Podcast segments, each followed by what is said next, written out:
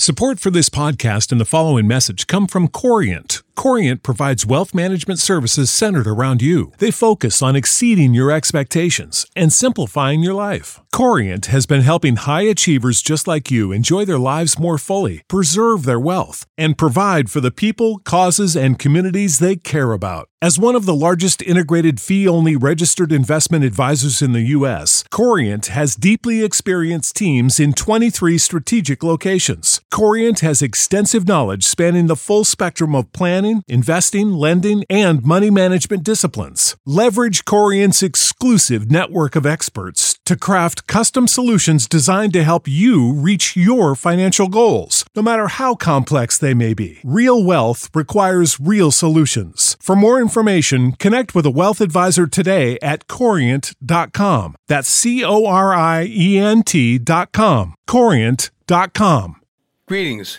This is SOGcast number eight, and I want to thank you for joining us today. My name is John Stryker Meyer. I am your host, courtesy of Jocko Willink Productions.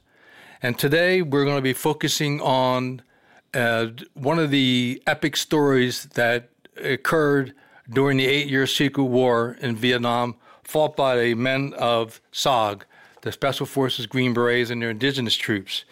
And on this mission, we had 136 men, 16 Green Berets, 120 indigenous troops that were assigned into deep into Laos to take pressure off of a CIA operation that was further west, that was also under uh, great stress by the NVA. And the team was inserted with Marine Corps helicopters, four helicopters, CH 53s, that took them into the target area. And after insertion, we'll talk a little bit more about that. But there is one scene on the first night or the, fir- or the morning of the second day where the command post, where Captain Gene McCarley, who was the officer in charge of the operation, was with his senior intelligence officers, some indigenous troops, and his medic, Gary Mike Rose. And what happened while they were there, an RPG, a rifle propelled grenade, was launched into that site and we're reading from SOG Chronicles, Volume 1. And the rocket exploded. Thus, when the shrapnel exploded, those of us who were injured didn't get the full impact because the round had gone past the men but hit trees, and then the shrapnel exploded backwards, but still with deadly force. And 45 years later, after that rocket explosion, Rose had one lasting mental image from it. It's funny. I can't remember much about it except that all of a sudden I was flying through the air. At some point, while airborne, I looked up and saw blue sky. It was beautiful. And then I landed. Later, Captain Gene McCarley told us Rose showed us what he was made of that day he immediately started to go to work on the wounded because everyone in the CP, the command post at that time, had varying degrees of wounds. In fact, Rose had a serious foot injury. Somehow the shrapnel had shredded his jungle boot and cut open his foot. Somehow, with that shrapnel, he merely went down and wrapped it around his feet, his foot, I mean, I'm sorry, then he uses CAR 15 as a crutch and he began treating our wounded. So that's Captain Gene McCarley uh, on that mission on that day. And we'll be talking more about the mission. But today we are honored to have with us Gary Michael Rose, who was the only medic on that mission, that historic mission. Mike, welcome to the show, sir. Well, thank you. it's a real and pleasure. You, and, and, you are again? My name is yeah. Jose. it's but nice uh, to be here, John. Oh, it's my it's our pleasure, and thank you for taking the time. And um, before we officially began recording, you were talking a little bit about how th- that moment in time you're lucky because Uh, I don't want to. You you described it better than I did. You were explaining how when that round went off, it picked you up and threw you through the air, and you were glad to hit your foot instead of your head. Well, I, when, obviously, if you you if I'm looking up and all I'm seeing is blue sky, it looks like I'm upside down. I, I mean, just I, and I can't tell you what the configuration of my body was at that point, but that's all I could remember. It's just a break in the trees or the canopy, and and I could see the blue sky, and I did hear the like a, a like that sound when you put a steak on a barbecue. Yes. That was the sound of that hot piece of metal going through my foot. And it was your foot at that time sizzling. And then later on, I got to thinking about it. You know h- how you do with hindsight. You know, it's great. You know, twenty twenty, right? Yeah. I was just thinking, boy, I'm glad actually I was blown up that way instead of head up because that could have been my head. Although it might have knocked some sense into me. I don't know. Indeed. so um, this mission, because of the size of it, it was also unique in that when the helicopters first went in, they took uh, relatively heavy gunfire. And a lot of SOG missions, if a helicopter is going in and they took gunfire, they were obviously compromised. But on this mission, your men continued on. And on your helicopter, when you I, were you on the last one that went in No, I was with the I was with on I, with Gene? with Gene. I remember standing. Uh, our um, our CCC sergeant major was standing next to me. He he was going in with the ride. I guess. Um, you know it. It sounds funny, and I'll tell you this. It it it's kind of now that I think back. I didn't think it probably at the time, but now that I think it's kind of comforting that that here's a guy that's willing to get on a helicopter to go in there with you, not to stay, but just to, to ride in and then try to get out. And I can tell you, we were taking rounds from the time almost we crossed the border because when you hear rounds hitting those CH 53, it sounds like popcorn popping to me. Is that right? Yeah. In fact, uh, if you've seen the movie um, Saving Private Ryan, Sure. and when they first going in and the rounds hitting the hulls of those uh, And the Higgins, boats? boats, Yeah. it's about, and I think Higgins boats and helicopters were probably more or less made out of somewhat the same material. I think they were aluminum or whatever, and um, they I might be wrong on that, but boy, it sure sounded the same. But um, it's comforting to know that you know, especially when we when the ship I was on when we landed, we had I had to step over a couple Montagnards. So technically, there were 120 Going in. going in, but when we when the helicopters left, they left with at least two mountain yards that I know of. They were now they were injured, but they they didn't pass away. Thank Right. God for that. Yeah. So they're wounded on the insertion, which in and of itself. before we even hit the ground. Yeah. Wow. So it was a hot LZ going in, and uh, and I and I think the reason that, that unlike most missions that would be considered compromise, and now you got to understand this is this is a 74 year old person thinking about something that happened 51 years ago. Most likely, that mission was to pull NVA troops off of that CIA operation, and they wanted us on the ground. Period. Indeed. I mean, it was it was uh, it it short of being blown out of the sky. I guess we were going in. Yeah. And although that term wasn't used at the time, indeed now, uh, 51 years in retrospect, that was essentially could be called a suicide mission, going in that heavily and that with that target area. Well, Some people you said know, it. Um, Yeah. you you right rode a few helicopters in Vietnam, and you can you you know how relatively flimsy they are. Indeed. Most previously, I was riding in Hueys, yeah. and this was a big helicopter. Is uh, and It's the biggest in the uh, our helicopters of uh, all of our air units had at that time. well, the reason they got picked was because they had the range. Sure. Because we're going so deep in the layoffs. And the the uh, and and and that was also true why we were using Marine Corps Cobras instead of Army Cobras because my understanding. Now, you have to understand that I, I want to make this perfectly clear. Sure. I would say ninety eight percent of what I know about Operation Tailwind I have learned since nineteen ninety eight, which was almost thirty years later Indeed.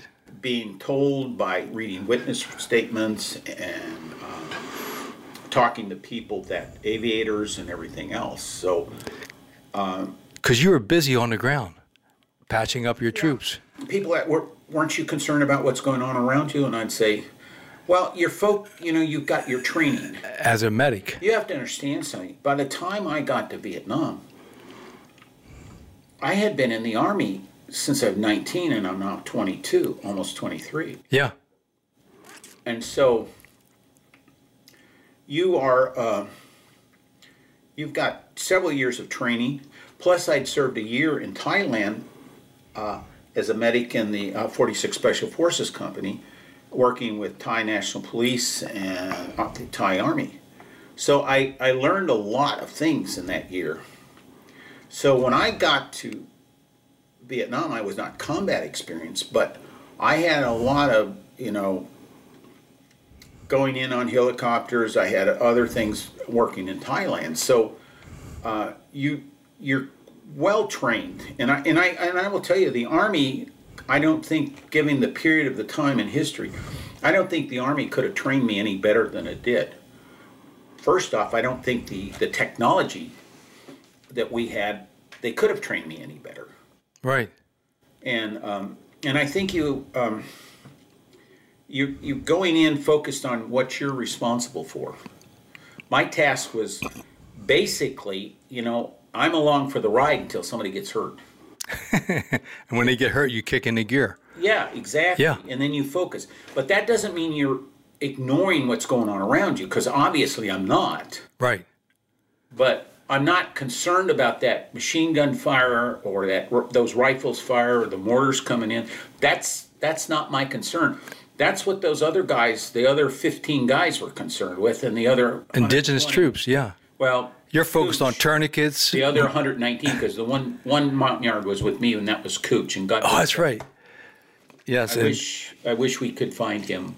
yeah, th- That little guy. and and just for our side note, Cooch was your Montagnard who you were training to be a medic. He was a medic. He'd been a, he'd been a medic, and and uh, the main thing Cooch did was he watched my back. All the time you're on the ground in Laos. Yeah, Yeah, absolutely. and he watched my back on the previous operation I was on.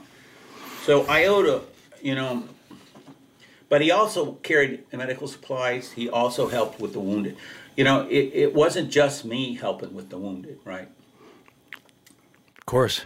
When we would, I would pull in some people from the line to help carry the wounded, and then change them out periodically because you, I mean, if you've got some guy strapped to a bamboo pole with uh, repelling ropes and uh, a poncho, and they look like one, of- you know, like have you ever seen those pictures in the, in the distance where you see some guy carrying two guys carrying a Yeah. Yeah. That's basically what it looked like. And if you ever try, you're carrying dead weight. Now, Montagnard, probably most of them weighed probably what somewhere between 100 and 150 pounds. But that's dead weight. And if you're trying to go through that jungle in Laos, I'm going to tell you, um, I'm not so sure you could drive through there with a bulldozer.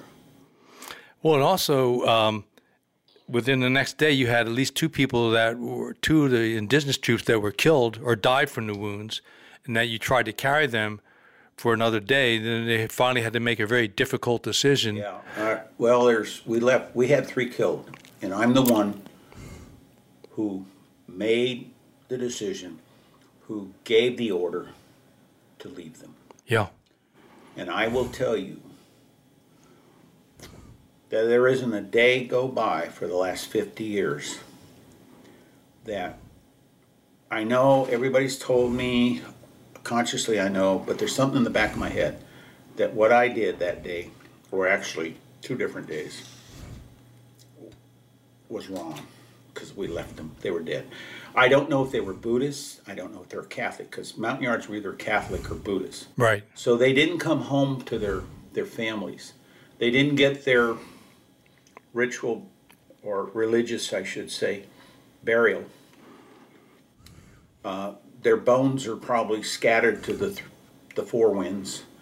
Um, they'll never probably be found. Uh, they, they don't have a final resting place. And I don't know their names. I, I, I, you know, know very little about them except that I'm the one who that not gave the order that said they're just not coming home. Right, and you had to do that in order to keep those alive to be able to move more proficiently in that jungle, triple canopy on top Well, of that. we were struggling to carry the wounded. right, I mean, uh, have you, you know, you can't you can't carry. Uh, we didn't have litters, so we Right. improvised with the pulp bamboo. sure. And uh, when you're carrying a, basically resting uh, 75 pounds on one shoulder, plus your rucksack and your weapon and everything else, and if you've ever gone a walk through that part of the world, even if you were uh, stripped down with nothing, it's extremely difficult to move through that type of terrain.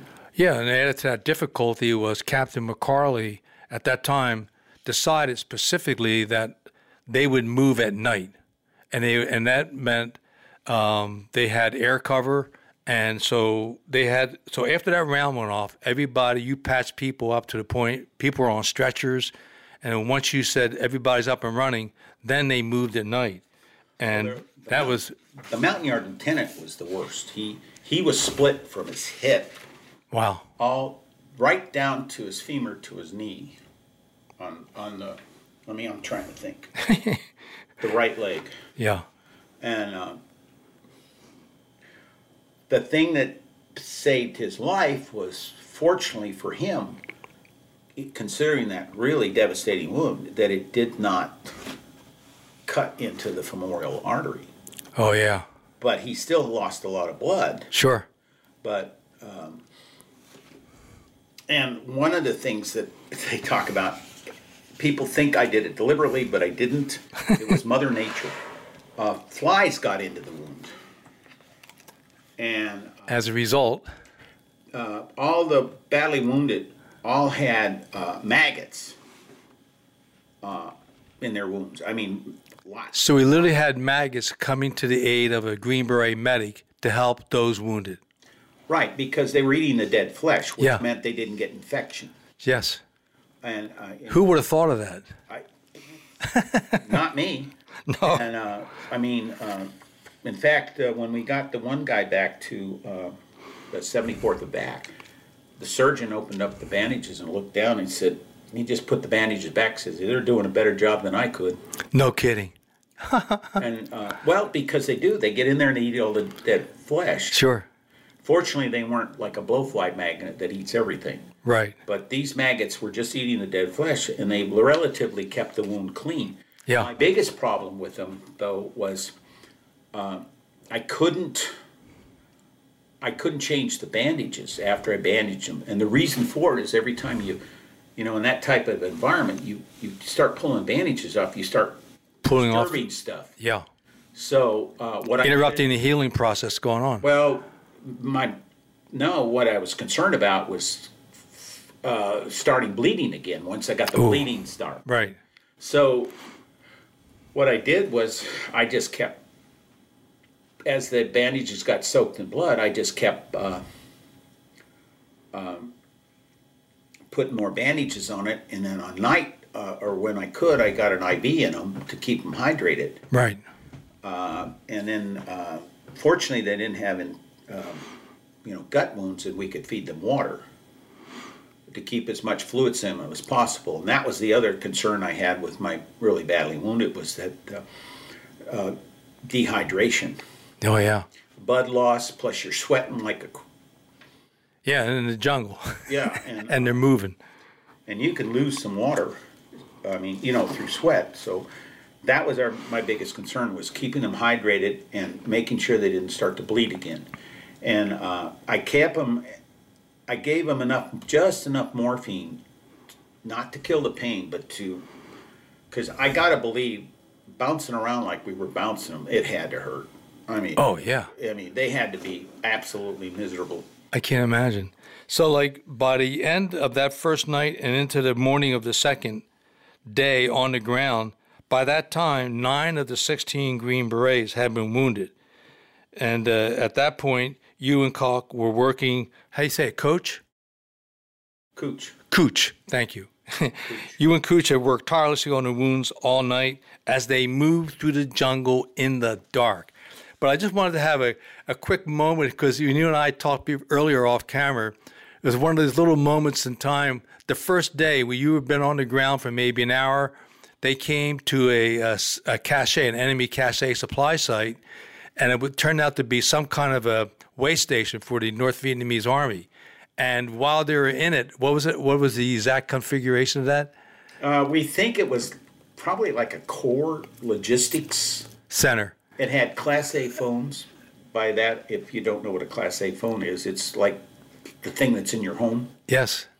Uh, it had some of the uh, areas had some wooden sidewalks. Uh, they were structures that weren't. I mean, by our standards, I guess they would be considered temporary, but they were more. Uh, the structures were more secure or sturdy than a simple, you know, build it in a half an hour kind of. And so here, here you had one of these moments in time where one of those phones rang. Yes. and Captain Gene McCarley got it's in the book, but I never knew it was Gene. And so what happened when the phone rang? Well, I'm standing there because I heard him say this, and he said, uh, "The phone rang." He picks it up. And he says, "Captain Gene McCarley's Fifth Special Forces Group. How may I help you?" and, I, am going, "Oh." Can I say? I can't. You can. You can. Yes, this is Jocko's world. yeah. I said, "Oh shit!" I mean, I mean, this, why don't we just carry up, you know, uh, break out the colors, guys, you know, unsheath the colors, you know? It's like, I mean, but you know, you, you know, we go in sterile and all that, but it's like, it's like making a movie and not identifying the uh, the uh, the actor who's playing a particular character. Indeed, you know that's Matt Damon and or uh, Cary Grant or sure. John Wayne. You know who it is. Because that was part of the Secret War was our government had entered an agreement somewhere, a treaty or something, with the North Vietnamese. They said, we will not have combat troops in Laos. We said, we won't. We pulled them all out. And the NVA, being the honorable communists they are, added more. And so there was always that secret war. We were there. They didn't acknowledge that they were there, but we knew they were. And that was part of the, uh, the war. So here's the phone. He answers it. and I, I want to dispel something else that yeah. has come up is there were no civilians in that area. Hmm. There were you you there was no evidence of farming. There was no evidence of any kind of uh, civil action at all in that area. That's why we'll talk about that later on as to why uh, that issue became essential later, like 30 years later. Yeah, I mean, it was you're it, it was a it was a combat area unbeknownst to the most of the world but it was it was it was not a safe place to be and i can tell you farmers are not going to be uh, rate, trying to raise rice or pigs or chickens or whatever if you're dropping bombs and mortars and whatever else on them yeah. I mean it's yeah. because you know you're it isn't worth the effort. So what you're going to do is you, you move off to what you consider a safer area. Or and so I can tell you, as a matter of fact, you I saw absolutely zero evidence of civilization other than that uh, logistics center that the North Vietnamese had built. And uh, that area also had uh, must have been a way station for troops heading south too, because there was there was actually a post office there. No kidding. With uh, we actually got mail, first class mail. I mean, we're talking sure letters home with a stamp. And this is the first command post that you hit. You take the intelligence, and then when you all moved out, the debt and the engineers set everything up to blow it up, destroy it. Over nine tons of rice and weapons. Yeah, and then also we uh, definitely identified the area, and I understand that the Air Force came in and just blew the. They they follow your smoke from where the what? Yeah, they came in and I understand. I don't know what they hit it with, but they they worked that area, and I understand there was. I don't know what the length of time, but there were secondary and tertiary explosions going on. So. Oh yeah, for several hours. Yeah. There, which is that shows you how deep the supply routes were and the lines were there that that was a major impact on day one. And so I'm sure we irritated somebody. and that's when I think they started pulling troops off of. Uh, the CIA operation was the northwest of Chavane, and we were south of Chavane. Right. And I think they started pu- pulling troops off of that operation because now this is Mike Rose' supposition. Indeed. I mean, I can't prove this. Sergeant Rose at the time. Yeah, Sergeant Rose. Well, actually, it's an old man Rose thinking back.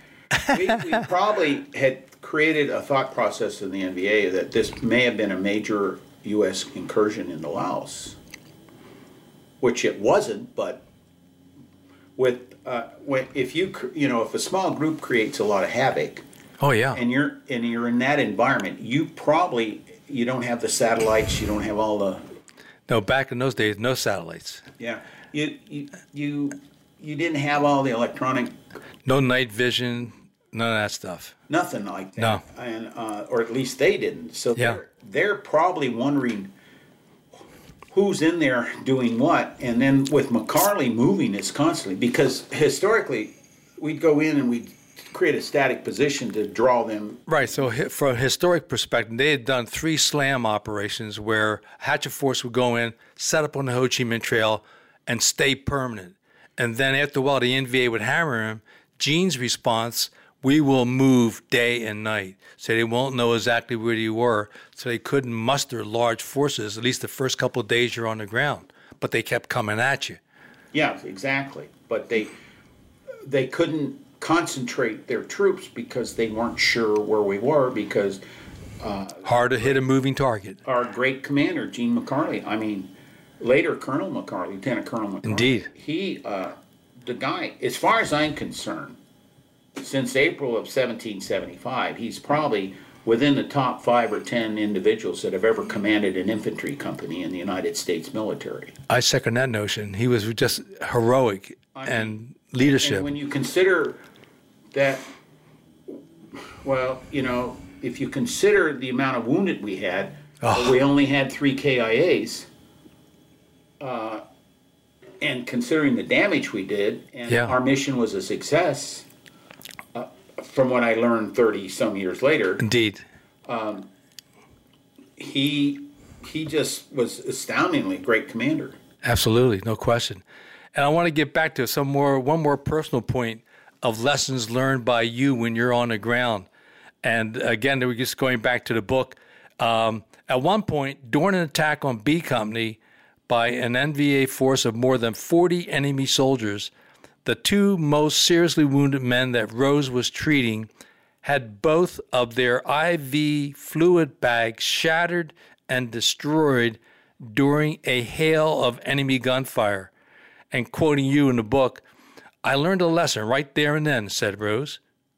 We kept the IVs flowing from low positions, allowing gravity to work, but not high enough for enemy gunfire to destroy them. My God, what a what a lesson to learn. You know, I, Who would have thought? you know, you, you you know, you go through all your medical training. yeah, And if you, Which is the best in the world. anybody's either been in a hospital or either as a patient or a visitor and has seen somebody with an IV bag, they always got it on a, hanging on a hook, yeah, a foot or two feet above their head at least, right? at least. Because you, and the reason you want gravity to do it is because you don't want to be forcing fluids, creating pressure in your system unnecessarily. Right.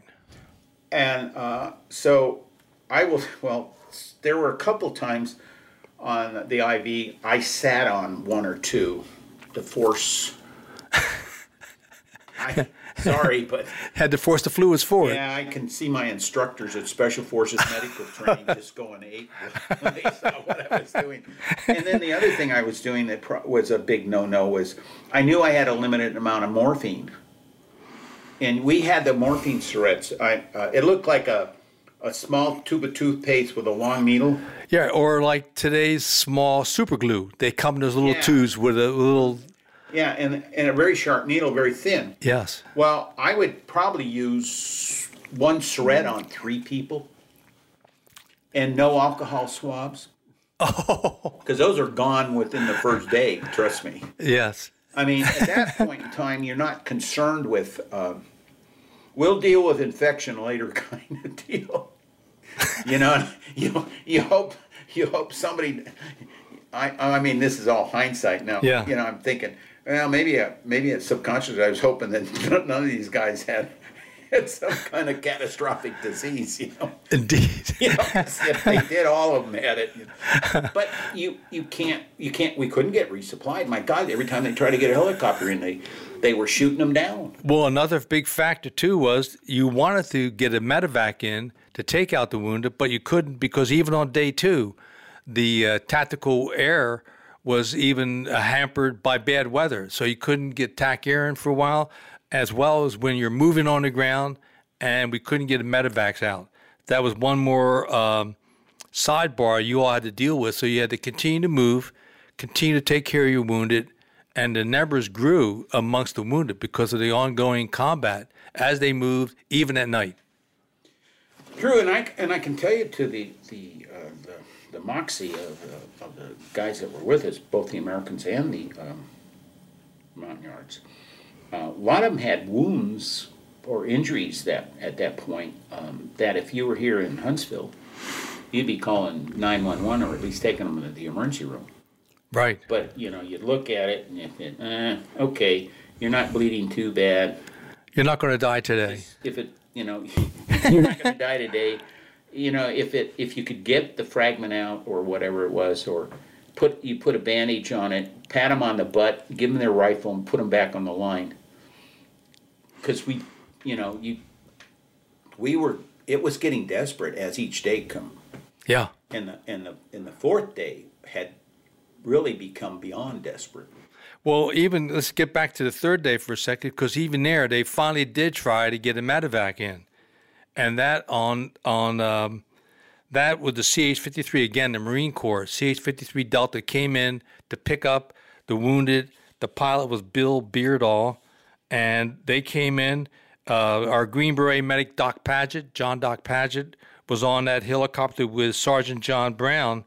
And as the helicopter began to descend into the LZ, you and a couple other people had the most seriously wounded. That lieutenant was with you, and a helicopter, you were just beginning to reach up to hand the lieutenant over to Doc Paget when uh, the tail rotor struck a tree.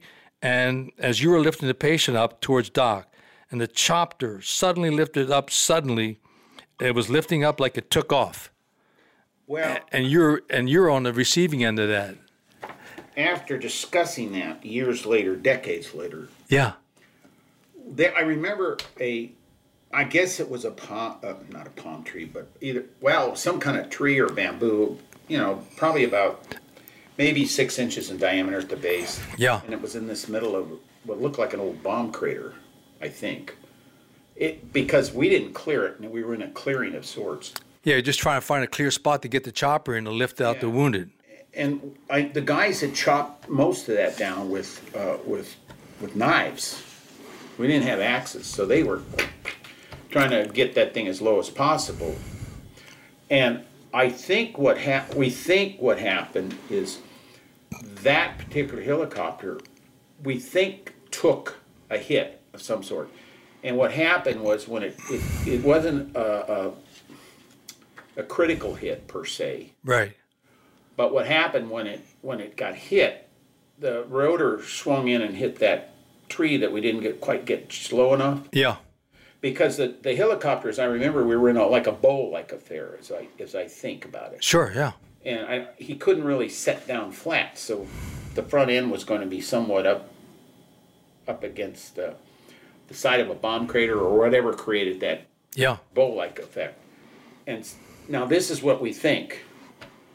And um, so when it got hit with something, and I'm not sure what it was, I think the pilot for a minute it jerked and the thing slightly hit and the rear rotor hit that that the very top of the Yeah. Because. And once you lose a rear rotor, uh, Oh. uh, you, or damage it or bend it, my understanding is very difficult to control a helicopter. Sure. So he had no other choice but to lift off and get out of there. Right. Because the last thing we needed was a downed helicopter, On top of everything else. and then we'd have God knows how many more injured with a crashed helicopter. Well, then Doc Paget also said that another round had gone through and it hit uh, the uh, one of the fuel uh, containers, and so they had fuel or some kind of liquid flowing inside of the helicopter on top of everything else. So that helicopter did get out of there, but you could not get the wounded out. No. So you had to go back to the jungle. That helicopter went out. It, it did an emergency landing, We kept pushing like this. Yeah. Hoping to get somebody out. Nobody can see me on a radio, but pushing up like Yeah. doing above our heads. Right. Trying, and they were trying to pull them in, but um, that that particular helicopter was really not designed as a medevac per se. So you either had the side door or you had the tailgate. Yeah. And we were trying to get them up through the tailgate. I think. Right. Oh, yeah. No, that's true. That's what Doc said too. And here's a, don't forget, there's another sidebar to that. Was as they came in, this is according to the door gunner, uh, Larry Grow, and he had his M60 and a 51 caliber anti-aircraft machine gun opened up on the helicopter. And he was able to, he said, quote, it was only 25 yards from it. And he opened up with it with his M60 and held it down on full automatic until the 51 was silenced.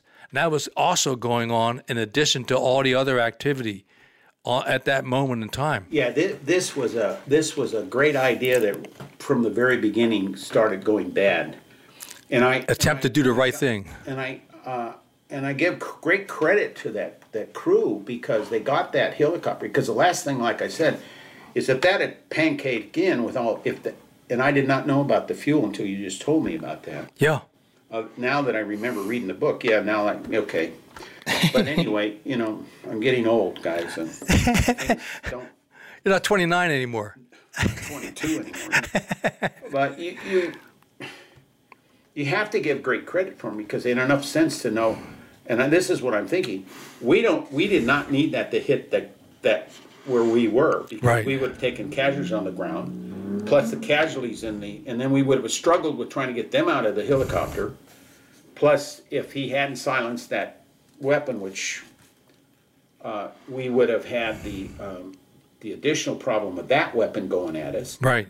and uh, you know our handfuls are in and you never know on a helicopter crash you know people everybody could get killed or everybody can walk away from it or something in between but my biggest fear now that i think about the fuel issue is on that thing if it had exploded in that bowl it would have taken i mean that mission would have been over then Right then. so him the pilot especially the crew got that up and got it away and i don't know how far they got before they crashed but I forget the exact date, but they got far enough away so that the enemy wasn't firing when they did an emergency landing. And then another copter came in, lifted them out on the ladder. And then Doc led the people up the ladder. And then the helicopter took off. There's that iconic photo of the CH 53 Delta flying east with Doc and the other uh, members of that helicopter crew that went down on it. And he and Brown were on that ladder. Yeah, and I mean it's just Amazing. it's just amazing, and and the attempt that Doc Paget and, and Doc Brown coming in to make that attempt like that was um, probably if you if they had sat down and really thought about it, Yeah.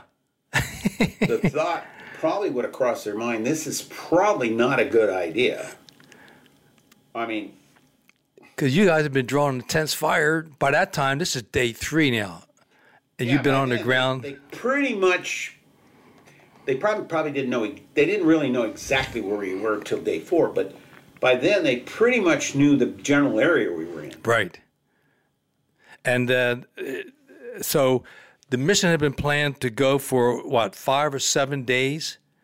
But on day four, in the morning, the very fir- first briefing in Da Nang, which is before anybody on the ground knew this, the people that were briefing was that the weather was getting closing in and would make it impossible for TAC Air to support Operation Tailwind. Also, the NVA were closing in, and so in that morning, everything changed. Um, but also, you also had another intelligence coup during that morning. They hit another command post, get the intelligence. There's firefights along the way. Just an amazing day. And you, meanwhile, are attending to the increasing number of wounded. You and Cooch are moving on, taking care of your men. And this is day four.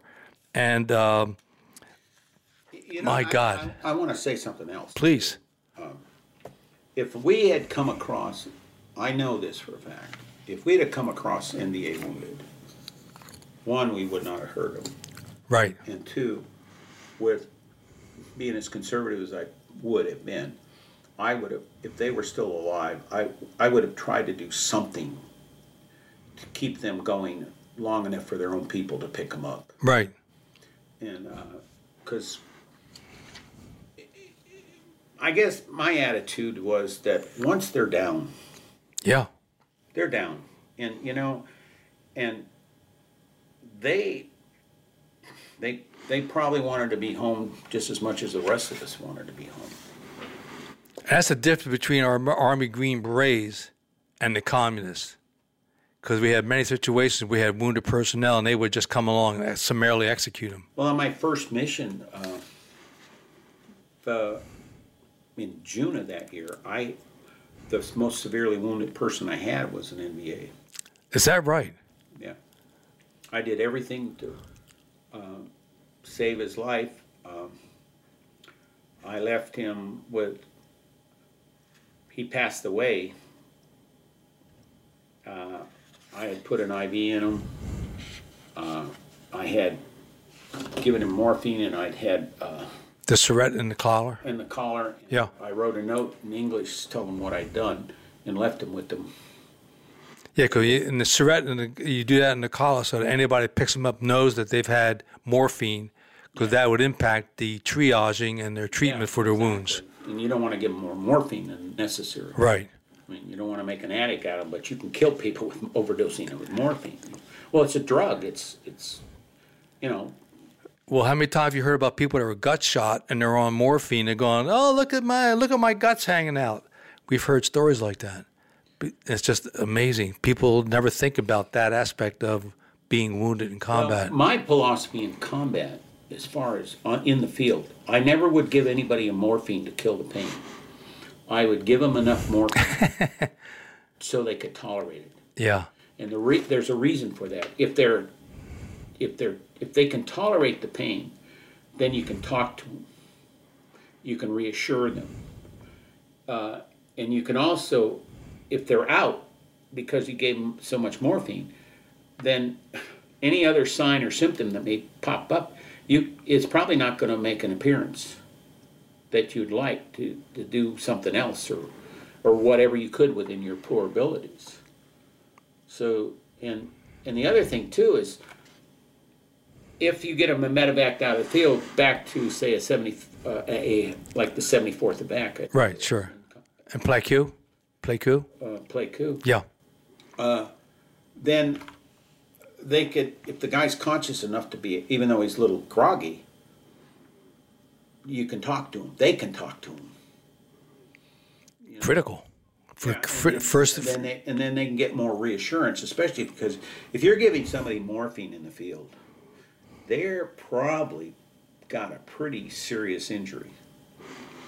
And you know, in the serious injuries in combat, you know, the first thought that most that's the biggest one of the biggest things you have with is shock. If they go into shock, you can lose them right. and, and you want to keep them out of shock. And they can go into shock even if they're if they're doped up on morphine. So you don't want them so doped up that you can't monitor shock. At least that's my that was my philosophy. Sure. And I had I had learned that from an old special forces medic when I was going through training. Oh, is that right? It it may be anecdotal. Right. It may be somebody could maybe challenge me on that technically. Okay, but that was my philosophy, and that's the way I was going to operate. And it's the way it worked in the field, and you brought people back alive. and it and it worked on that operation. I Wow. never gave nobody was so uh, because when we were carrying those two guys that were really couldn't walk at all, Sure. you could hear them when we bump them or something. Oh, Yeah. So I knew that's this sounds terrible. as as long as I heard them ooping or ouch or ah, ooh, I knew they were alive. They're still with us. They were still with us. and you know, I mean, that's that's somewhat of a. I mean, I learned that not from school, but I learned it from other medics, older medics that I that had been around for a while. You know, Sure. E7s and E8s that had, you know, because even though I would graduate from Special Forces, had been in Thailand, I still worked with medics that were had more experience than I do, Combat experience. combat experience, and you listen to them because the last thing you want to do is you want to further injure somebody that's already in a tight spot. Hurting for certain. Yeah, and especially in a situation where it's not like you can call 911 and an ambulance is going to show up. Because you don't know. In, our, in my situation after the first day, I don't, we never really attempted to medevac the wounded because the, that second day with trying to evacuate them proved to be a disaster. So we, we didn't want to put another helicopter in danger. We didn't want to put more crew in danger. Right. And plus the fact to medevac that many wounded at that point, uh, you've got to have more assets uh, than in the air. And they were having trouble with the weather even that day. Yeah, so Sure. It's it's just it wasn't just. I mean, you, you got to think beyond. You, sometimes you have to make hard decisions. Fortunately for me, I'm not the one making this. I, ne- I never made the decision about no more medevacs. That Right. was not my purview. That was, but it. But in hindsight, it was the right decision. It was, it was it was common sense. Sure. I mean, I don't I don't want to see Brown or Paget hurt or that crew hurt Right. like they almost did anyway. Yeah, and so this, so and that rescue was on the third day, and so now day four. So the every the teams inserted September 11th. We go through the 12th, the 13th, day and night combat, moving, always combat during the night. They even used tactical air at night. We had uh, Spectres, Yep. uh, Sting, and then um, other gunships that provided cover so that Captain McCarley or his commo man could direct airstrikes on the enemy as they're attacking your positions at night while you're on the move. Meanwhile, you and Cooch are taking care of the wounded as you move. And uh, I could tell you this much. Yeah. Anything you tell me about McCarley, I don't know firsthand. yeah, you were busy. I, I saw McCarley, uh, and here here's the great thing about how great a commander he was. If I can Please. decide, Oh, yeah. Even with all the stuff he was doing, he wasn't eating, he wasn't sleeping, and he was drinking whatever that water we could fetch out of the places we were dipping Right. teens. Uh, he would he would come by. Not all the time, but periodically, a couple three times maybe. I don't know. I can't remember.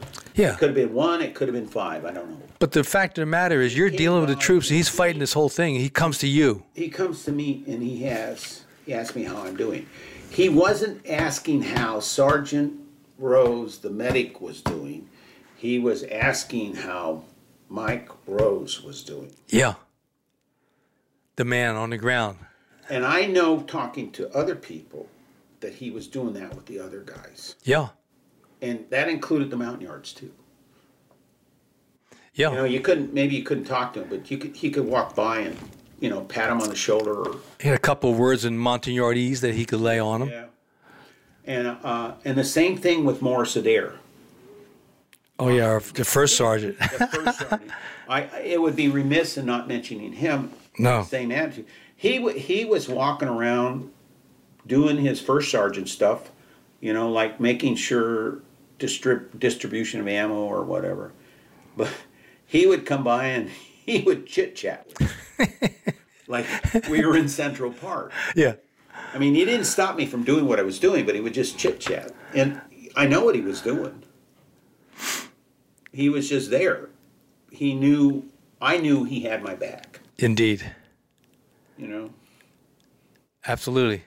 And they all knew all the men that talked to later all said they knew what you were doing, which was keep patching them up as well as the indigenous troops, who by that time we had over 50 casualties that you and Cooch are looking after, maintaining, helping, as well as moving at the same time. Oh, I can tell you the things I we were Cooch and I were doing. were probably violating every sanitary medical procedure that I'd ever been taught in training. But But at that point in time, you know, it's like, it's it, it, you you and, and then plus, by day four we were run, we were out of stuff. right, If I thank God that nobody really got really badly hurt on the fourth day yeah, because I didn't have any morphine left. I mean, because one of the things that I did with all the Americans, everybody's left front pocket belonged to me. right, because I made sure they had extra morphine in there, a bandage in there, and I made everyone in their rucksack carry the big belly bandages, sure, yeah, and everybody carry an IV bottle. And and that helps sustain you through those four days on the ground. I would go and pull that stuff from them, or Cooch would go and get it.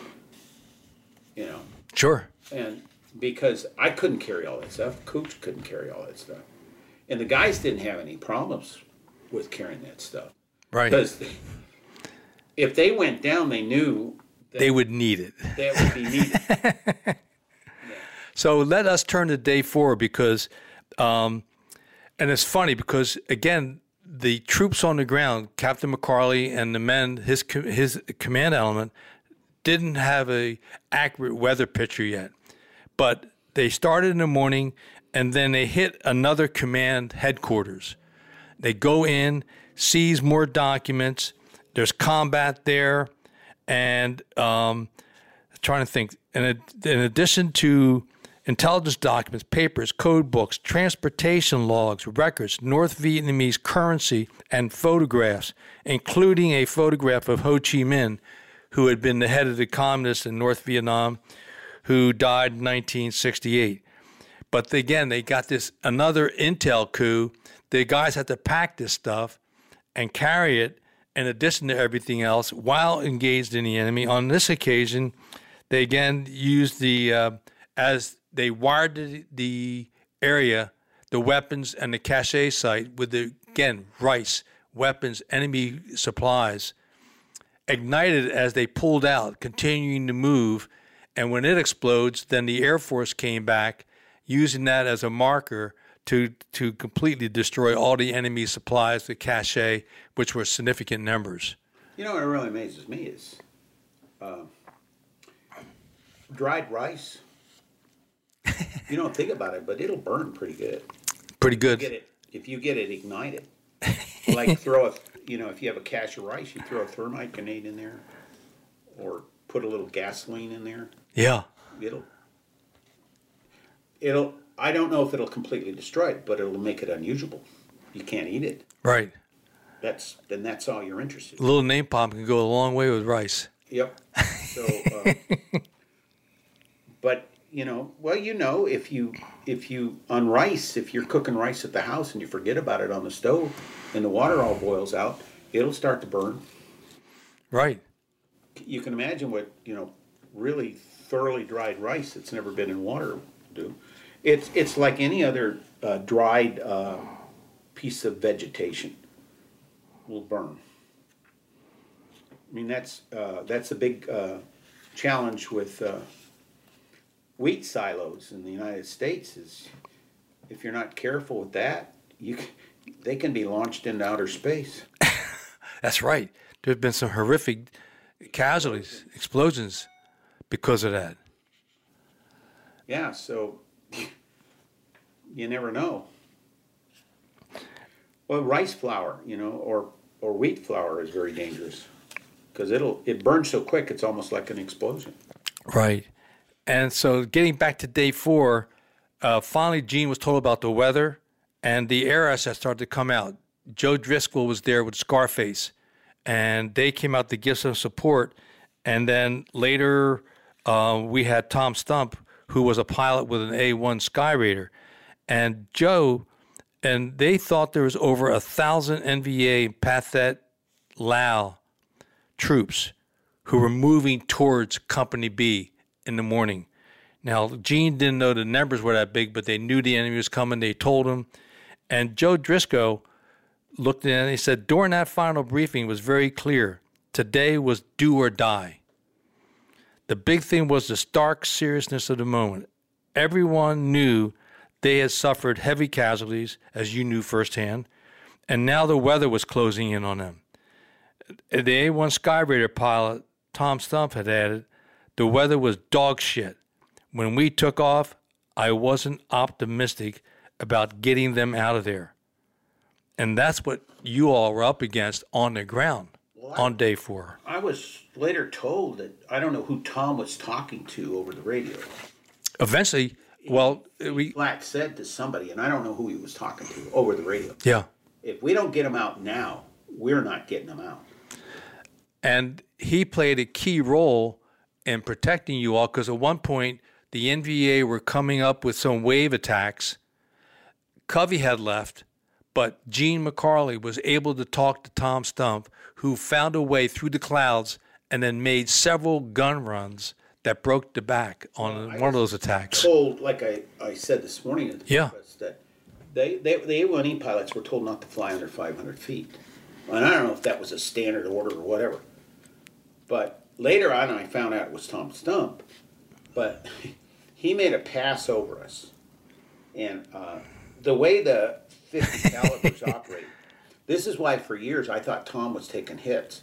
And what it was was as the rounds come up and the prop wash pushes the rounds back up, the, the spent cartridge. Yes, indeed. So what I was seeing was the shadowing of those 50 caliber rounds along his fuselage. But when he turned and looked down, I couldn't read it, but I could see that there was lettering on his helmet. That's how low he was. Really. And what scared the crap out of me, because at first I thought he was strafing us, but it wasn't. You know what it was? It was the expense 50 caliber, uh, and then when those those things were going everywhere when they were hitting the ground, and I and I suspect they were. Go- how fast are they going? I don't know, but they're what two, three inches Like a small tube of crest. yeah, and uh, it's funny now, but at the time it wasn't. That stuff was going everywhere. I mean, except it never hit a single person got hit with one of those expend rounds. And I don't, I don't, you know what? To me, that's why I believe firmly. You know, I am a somewhat of a religious man. I'm Catholic. I go attend church and whatever on regular.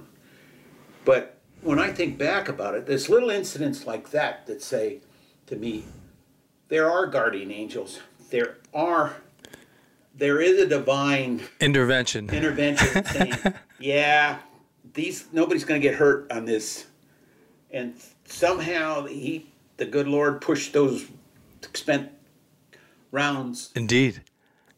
in such a way as nobody got hit. Because if you'd got one, they're hot, and two, they they're probably what traveling what a couple hundred miles an hour. Oh yeah. Either particularly on a gun run. Yeah, because they're coming down. Those birds, those warbirds, those magnificent war birds. As, as low as he was, I should say.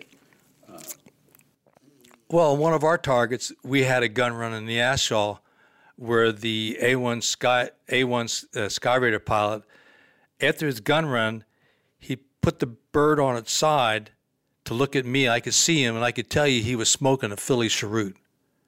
And I saluted as he went past. That's how close they were. Yeah, It's just like what you're saying. Yeah. That, those A1E pilots, man, they're the crazy bunch of guys. and then to, to keep flying through all that anti-aircraft stuff and the SAMs and everything, it was just And I think that one of the keys to their success was the fact that a lot of them flew, where particularly when it came to a gun run or a napalm strike, they flew not from 5,000 feet, but they were closer, much closer to the deck, maybe violating that 500 foot rule too. But uh, we aim to try to get a, uh future uh, SPAD pilot, an A1 pilot on here someday. We're working on that right now for some of our future podcasts. I've always wondered if, if that low altitude, those uh, those um, some of those anti-aircraft uh, weapons that the NVA had were not, were really not designed to go after. Uh, and in that jungle, you're you know you're your uh, your quadrant and elevation Right. Was limited from the canopy. That would you know where they would put those things. I would suspect, but I don't really think that they had um, were really designed or, or, or operating to go after aircraft that low. And I understand uh, talking to other people. One of the reasons we didn't lose more Hueys was because uh, a lot of the NVA didn't lead the Huey far enough. You know, they would aim at the Right at it. and by the time the rounds got there, the Huey was already passed. So a lot of you know, it's like our field artillery. You know, it's you you don't aim at the target. You you know, the Earth moves and the round spins to the left, and and the the round and the target collide. So Oh yeah. because of the distance involved. Indeed. So on this day, uh, getting back to day four, um, the enemy kept coming. By now, they're rolling into the team. Like you said, they've located where you are. They've dis- you all, your team has destroyed the enemy headquarters cache site, and you're moving forward. And at some point, the enemy's coming so heavily between the gun runs that in order to break the attack, they came in with CS gas, which is tear gas. Yeah, it's the same thing that. Uh, in fact, my understanding, CS was originally developed by the for use by uh, for police in riot control. Now, it's not a lethal gas No. as long as you're not in a like a room or something they fill it up with. but you know, you know, CO two could do the same thing. But uh, but I will tell you something. CS is the only cure I know for a common cold or sinus infection Get out. that'll work minutes. Because I tell you what, you get that stuff up in your sinuses. Uh huh. Uh, if you have a bacterial infection or a viral infection, those little guys are climbing over each other to get out of your nose. that stuff, y y your eyes, you can't get your eyes open. Your your you feel like you can't Right. breathe. Yeah. Your your your nose begins to run at a massive amount. It's very unpleasant. oh God. Well, you know, like Gene McCarley said, the one of the reasons why he called in the CS was because they were desperate. The hordes, the NVA hordes, were coming to the team, and they hit it with C with the CS, and that made it possible for the helicopters eventually to land. And Gene had that quote. So we had a lot of our guys crying and choking on that CS, but it also brought them critical time. And so then Scarface, the Cobras made gun runs, and the CH 53, the first one, came in for the first troop pickup. They pick up one third of the force. They leave. We got the wounded out on the first one. Yeah. Plus the yard, I will say, the Montagnards. I don't know if you want to use the word panic or they were itching to get out of there. They were ready to go home. Well, you know the thing is, with it, it, as many that got on that first helicopter, when you think in hindsight, I'm I'm surprised it got off the ground. No kidding. I mean, it was overloaded. Yeah. Now the second one wasn't as overloaded, but it. Uh, And the second one, as it comes in, there's increase, it has more gunfire on it, enemy gunfire, than the first one. and after they the second one picked up, they only left about 35 of us on the ground. Right. 35 out of the original 130, what, you went in 133? We subtracted the first three. Two helicopters picked up pretty close to 100 people. Wow. And I, I'm really surprised that they, in that, you know, uh, helicopters are not known for flying very well in hot weather. they love the Arctic, from what I understand. Indeed. But, and then we were taking a lot of fire. And then, of course, we're on the line and we were, started taking more wounded. Excuse me. It's okay. Yeah, so so now we're down to the third helicopter. Again, Scarface, the Cobras did the gun runs. And then the third CH 53 Delta Marine Corps helicopter comes in to pick up more troops.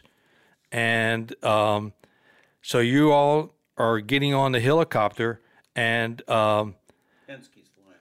Yes, yes, indeed. And uh, so it's on a final approach, and they knew that they were good, that this was a last chance to get you all out. And um, Sergeant Mike Hagan, who was one of the team members, said, I can tell you that big bird was a welcome sight to us. We were all beat, we were all wounded, and we were all ready to go home. Believe me. and Mike was on that. You, Mike, and a few others were the last, and Gene were the last ones to get on that helicopter. I got um, I got on, and Morris Adair got on, and Gene McCarley was the last member Off the ground. Company, VIP Special Forces Group, Command and Control Central. Right. He was the last man to step off that field. And even before he stepped off, a few minutes earlier, when he was standing there with a radio operator and a Montagnard standing next to him was killed, standing right next to him. And then, uh, um, like Gene said, it was one of those moments in time. The Montagnard was shot in the head. There was blood all over the place. No, I, I'm not. I, I know. I don't. I, I picked. We. Did, I know. Um, I can't remember if he was killed because I remember we were. We, we didn't leave anybody on the ground. No, no. I, I'm not sure if he was killed or he was just. At first, one of them, there were there were two, there was one I know for sure because I gave my weapon to Pete Landon, and I went forward and grabbed a uh, guy that went down, hit, Right. hit in the head, and I'm dragging him back to the ship. I got him on board, and I That may have been the one then. yeah. I think that's the one. And Yeah. he was. I mean, Well, even his fellow Montagnard told Gene, him dead. They all thought he was dead, but you But knew. wa- but you're the medic. But he was he. I remember his whole head was just encased. Well, you know how bad Oh, your head bleeds. Head wounds. Can imagine a, a a round bouncing off the, from the front of your all the way back, and that looked like the thing. But I don't know what he got hit with, but uh, the track was about a. As I remember, it looked like it was about a half an inch. Air, skin and hair and everything was missing. Oh wow. and he was just his whole head was encased in blood. So we threw him on the helicopter. I but he didn't die. That and I think, and you know when you when you talk about that, uh, I read that and I'm thinking, uh, no, because the That's one point we never asked you about. Yeah. third the third one was killed when we went down a- after the extraction Right. and he somehow got crushed with the helicopter. So there was a third one left at the crash site. The two we left on the first, second day, Right. and that fourth one that was so badly hurt, which was the last guy, Yeah. he he made it back. He was alive. I don't know how. That's amazing. I don't know how well he did, made it. How well he was afterwards. But you got him back, and he was still breathing when you got him back. Yeah, he was still breathing when we got back to uh, Dak To. Yeah. and then um, then there was the marine and he Yeah, well, let's, let's let me just let me just set the scene for a second through Tom Stump, because Tom again is in the A one, looking down. He is, it was a wild scene down there as we provided close cover to the team on the ground. Air Force F4s attacked anti-aircraft guns that the NVA had moved into the area. They, the NVA, really wanted them. They were massed to get them. They wanted to get back what the team had taken from the base camp. Covey riders told us that the NVA 12.75 uh, Mike Mike and the 37 Mike Mike anti aircraft weapons were opening up on us. Meanwhile, the Scarface Cobra gunships reacted to enemy gunfire on their position while Gene directed them towards the enemy troops. So things on the ground, even before you get on that helicopter, were just crazy. yeah uh, and and and, and if if you were to make a you, if i made a statement and you disagreed with it right and you were on the ground i can't argue with you Yeah. because eh, we hadn't slept for four days we had i don't remember eating i really don't remember eating probably did but i don't remember Yeah. I remember drinking a lot of nasty water. it's like I told somebody once that, uh, you know, you drop your canteen in that water. Well, you know, the water was probably clear until the first guy walked through it. Right. You know, And then clear water gets muddy quickly. you throw a handful of uh, iodine in there, which tastes like shit. oh yeah. And then you're you're you're drinking that stuff and you're spitting stuff out, and you hope what you're spitting out isn't moving on its own. You know. Indeed. So uh, we were drinking water. I know we were drinking water because Yeah. we were fairly hydrated, but because I was checking on that kind of stuff also, and uh, but but you were exhausted. And, Yeah. and and and people talk about the fog of war.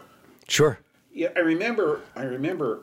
There's a an, a Hollywood effect that they that I've seen in movies before, like in a battle scene. And I remember this one battle scene. It was uh, takes place between two a British ship and a pirate ship, Right. and they're firing at each other, and the sound goes dead, and all you see is the effects of stuff Exploding. up and exploding, but you don't hear any sound.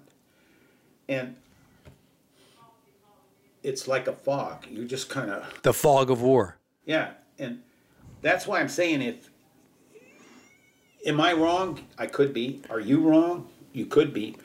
Are but it's probably something in the middle. Sure.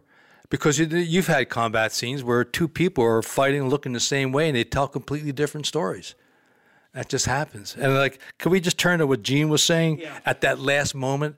Because Gene said, as we were backing up the ramp, up the helicopter ramp, they were coming towards us. They were coming at us hard. I'm guessing the CS guys had them confused because they were getting too close to us as me, Mike, Morris stood, but none of them threw a grenade into the chopper. I never understood why they didn't. They were that close. And they kept coming, even as we lifted off the LZ while mowing down NVA soldiers. God, they just can't imagine. And you know, want to hear something really silly? yeah. I can remember that at at that point there were only three of us on the ground. Right. There was the captain, Morris, and myself. Whew. I'm looking away from the helicopter, right? I don't remember seeing any NVA. Is that right? I don't. Yeah. And I, I remember, uh, I remember, I can't remember if it was McCarley or it was probably Morris because he was closer to me. Because McCarley was behind Morris and then, or, and then I was in front of Morris. Right. So it probably was Morris that kind of shoved me or pushed me up the ramp. And I and Bernie Brand, Bernie Bright grabbed me by the. I remember him and sitting me down at the top of the ramp. Yeah. And I can remember Morrison and, the Colonel coming up the ramp. Yeah. But if you were to ask me which one came up first, I I can't tell you. I Yeah. just remember two figures coming at me. Sure. I knew they were. Well, plus they're coming into the darkness of the helicopter from the outside light. So I don't know which one came out first. And then I, and I'm sitting there, and then it's kind of like, and I'm sure we're taking rounds. Well, okay, let me help you here because in the book, Persky, the pilot, and others all said the helicopter was getting hit with rounds. And as you said, you sat down, and as the helicopter began to lift off, Marine Sergeant Stevens was bleeding profusely from a gunshot wound in the neck. And you then treated him. As the helicopter's taking off, because you explained it better to me today than we did it in the book the round went through his neck. And then at some point, uh, here's another thing from the, the medic that your medic perspective that I really enjoyed. Of all the points was, uh, you you were trying to treat him, and you could tell that he's see he was very lucky. I'm quoting you now, Mike. He was very lucky. The round had missed the carotid artery and the trachea, yet he was going into shock. I rolled him over, got him on all fours. And I remember telling him, Listen, you lucky son of a bitch, if you're going to die, you'd be dead by now. I didn't use the word lucky. I, I think I said, I think I said, "Listen, you stupid son of a bitch! If you were going to die, you'd be dead by now." I think I used the word stupid, but you know what? Yeah. But it worked. But it worked. He came out of shock, Yes. He began to bounce back. and and uh, and that's all I did. I Yeah. mean, and I I remember. Uh, What do you do to to to stem the bleeding from a I neck wound on both that. You know sides? what I was worried about. No, what? If he had hit anything, I knew if he had hit anything vital, Right. hit no, he, he He's would- gone. He would have been dead by the time he hit the ground, because you hit those carotids. Oh yeah. I mean, you bleed out probably what, ten seconds, Quick. something like that. I was worried about his head bobbing because if you're you can't his muscle damage Sure. was, and he probably couldn't hold his head. So, and don't ask me what I wrapped his neck in I won't. because I can't tell you. I think it, it either had to be shirt sleeves or kerchiefs or you know that Well, to quote Mike Rose, then I found something to wrap around the neck to get the bleeding to stop. That's what you did. Something. I did something. I don't remember what it was, but I, I stabilized his head so it wasn't moving. And then the next thing I know, I'm sitting on the on a beach. Well, wait, wait, because you're forgetting just a little bit more of the drama here on day four. As you're repairing Sergeant Stevens' neck, the helicopter's rising over a mountaintop, and one of the engines, one of the two engines goes out. Now, you may not be aware of this because you're busy with Sergeant Stevens and the troops are there looking at the mountains you're flying over. And then um, they were well aware of the danger. And of course, uh, the, the uh, pilot, uh, I guess it would be Lieutenant Persky, he said that ridge line was sheer granite. And he was scared about crashing into that granite. They finally get over one more mountaintop. Oh, yeah, now you tell me. Yeah. I didn't need to know that. Yeah. But Something. I mean, I, it's in the book. Yeah, I know. oh, indeed. But I'm going. Oh crap! Yeah. And so the second engine goes out, and after that, Never read the book. that's right. Well, I put pictures in it. and uh, so the as they got over the second granite ridge line, it had flown over. Now the big warbird was struggling. There were hydraulic fluids and blood everywhere inside the helicopter, according to Rose. And the tail was lower than it should be. We could tell something was wrong, really wrong. We just didn't know how wrong. and so the second engine goes out. And then uh, there's that moment in time where he's descending, he's into auto rotation. Auto rotation is when the helicopter to wait and he in the air moves the propeller enough so that they don't crash, but it's definitely going down with the controlled descent to an extent. And um, he he put out a call, Mayday, Mayday, and he said normally people would come back and say, Hey, you can see an LZ or you go here. There was complete radio silence. So he looked for an area as he's descending, and it's an area that he'd never trained in, training with a CH-53 Delta, with loaded with troops, intelligence information, bleeding Marines, and they're auto rotating in.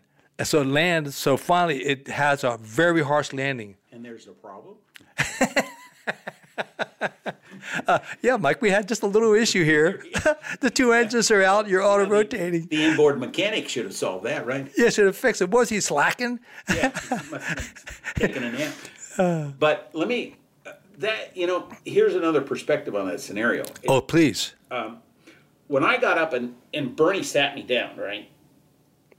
We had, uh, we were lifting up, and he was struggling because uh, he lost one engine coming in, and and uh, and there was hydraulic fluid. Stuff was was obviously because there was water or I probably thought it was water. I don't know what it was. All over the floor, and the, I remember the tail going like this. up and Really? And I could see green and then blue and then green. And I don't know which one of us said this. And Bernie and I, Bright and I to this day can't tell you. One of us said, We're going to crash. And the other one said, Yeah, I know. And we were arm in arm, figuring, bend over and Yeah. you know what? Goodbye. and that's when I got tapped on the shoulder. Now you got to you can't believe this. There was a Marine captain, No. Starch fatigues, oh. spit shine boots, No. looked like he was getting ready to take a photo op for a Marine Corps recruiting poster. Indeed. And he said, I got a wound in the back. So I got up and went back there. Yeah. And I remember that cap. That's one thing that stuck in my head. And it's like, you know, we all look like shit. Yeah, you're sweaty, bloody, uh, CS reeking. Any, no offense to officers and colonels, but you know, if any colonel had seen any of us, we would have been court-martialed for our lack of military equipment and dress, right? Uh. But I mean, it was the funny things that stick in your head. I and I remember him. I can't remember his face or what his name is, but I remember him. And what he was doing was he had a headset on, and he was controlling or talking to the pilot about what was going on the ground from what he could see from the tailgate. Yeah, sure. When the he had already, you know, normally when the helicopter comes down, uh, then they drop the ramp. But when he was coming down, he had already fully dropped the ramp. Really? Right. Huh. because I don't think there would have been time to hit the ground and drop the ramp. Because as soon as those and I th- and I got to believe, I have to believe that the first two pilots that came down also had dropped the ramp, and I don't know if that's according to Hoyle or what.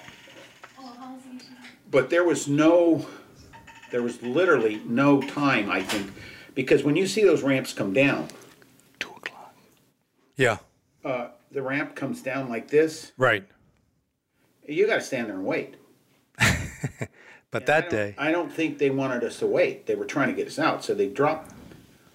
So he, I think that Marine captain was controlling or talk or keeping. He was the eyes and the ears of the pilot, focusing back, right. looking at what's going on. Well, also, And he was probably was waiting for us to get up, and he'd say, "Okay, pull the ramp up." But guess what?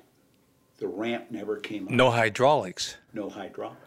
And you know, uh, Lieutenant Colonel, Air Force Lieutenant Colonel Mel Swanson observed your warp that helicopter descending into the canyon, and this was his impression. It was a kind of a depression he headed towards. The helicopter was trailing smoke. It was ugly, real ugly. I worried that it might explode in midair, or worse, hit one of those granite mountains in the jungle.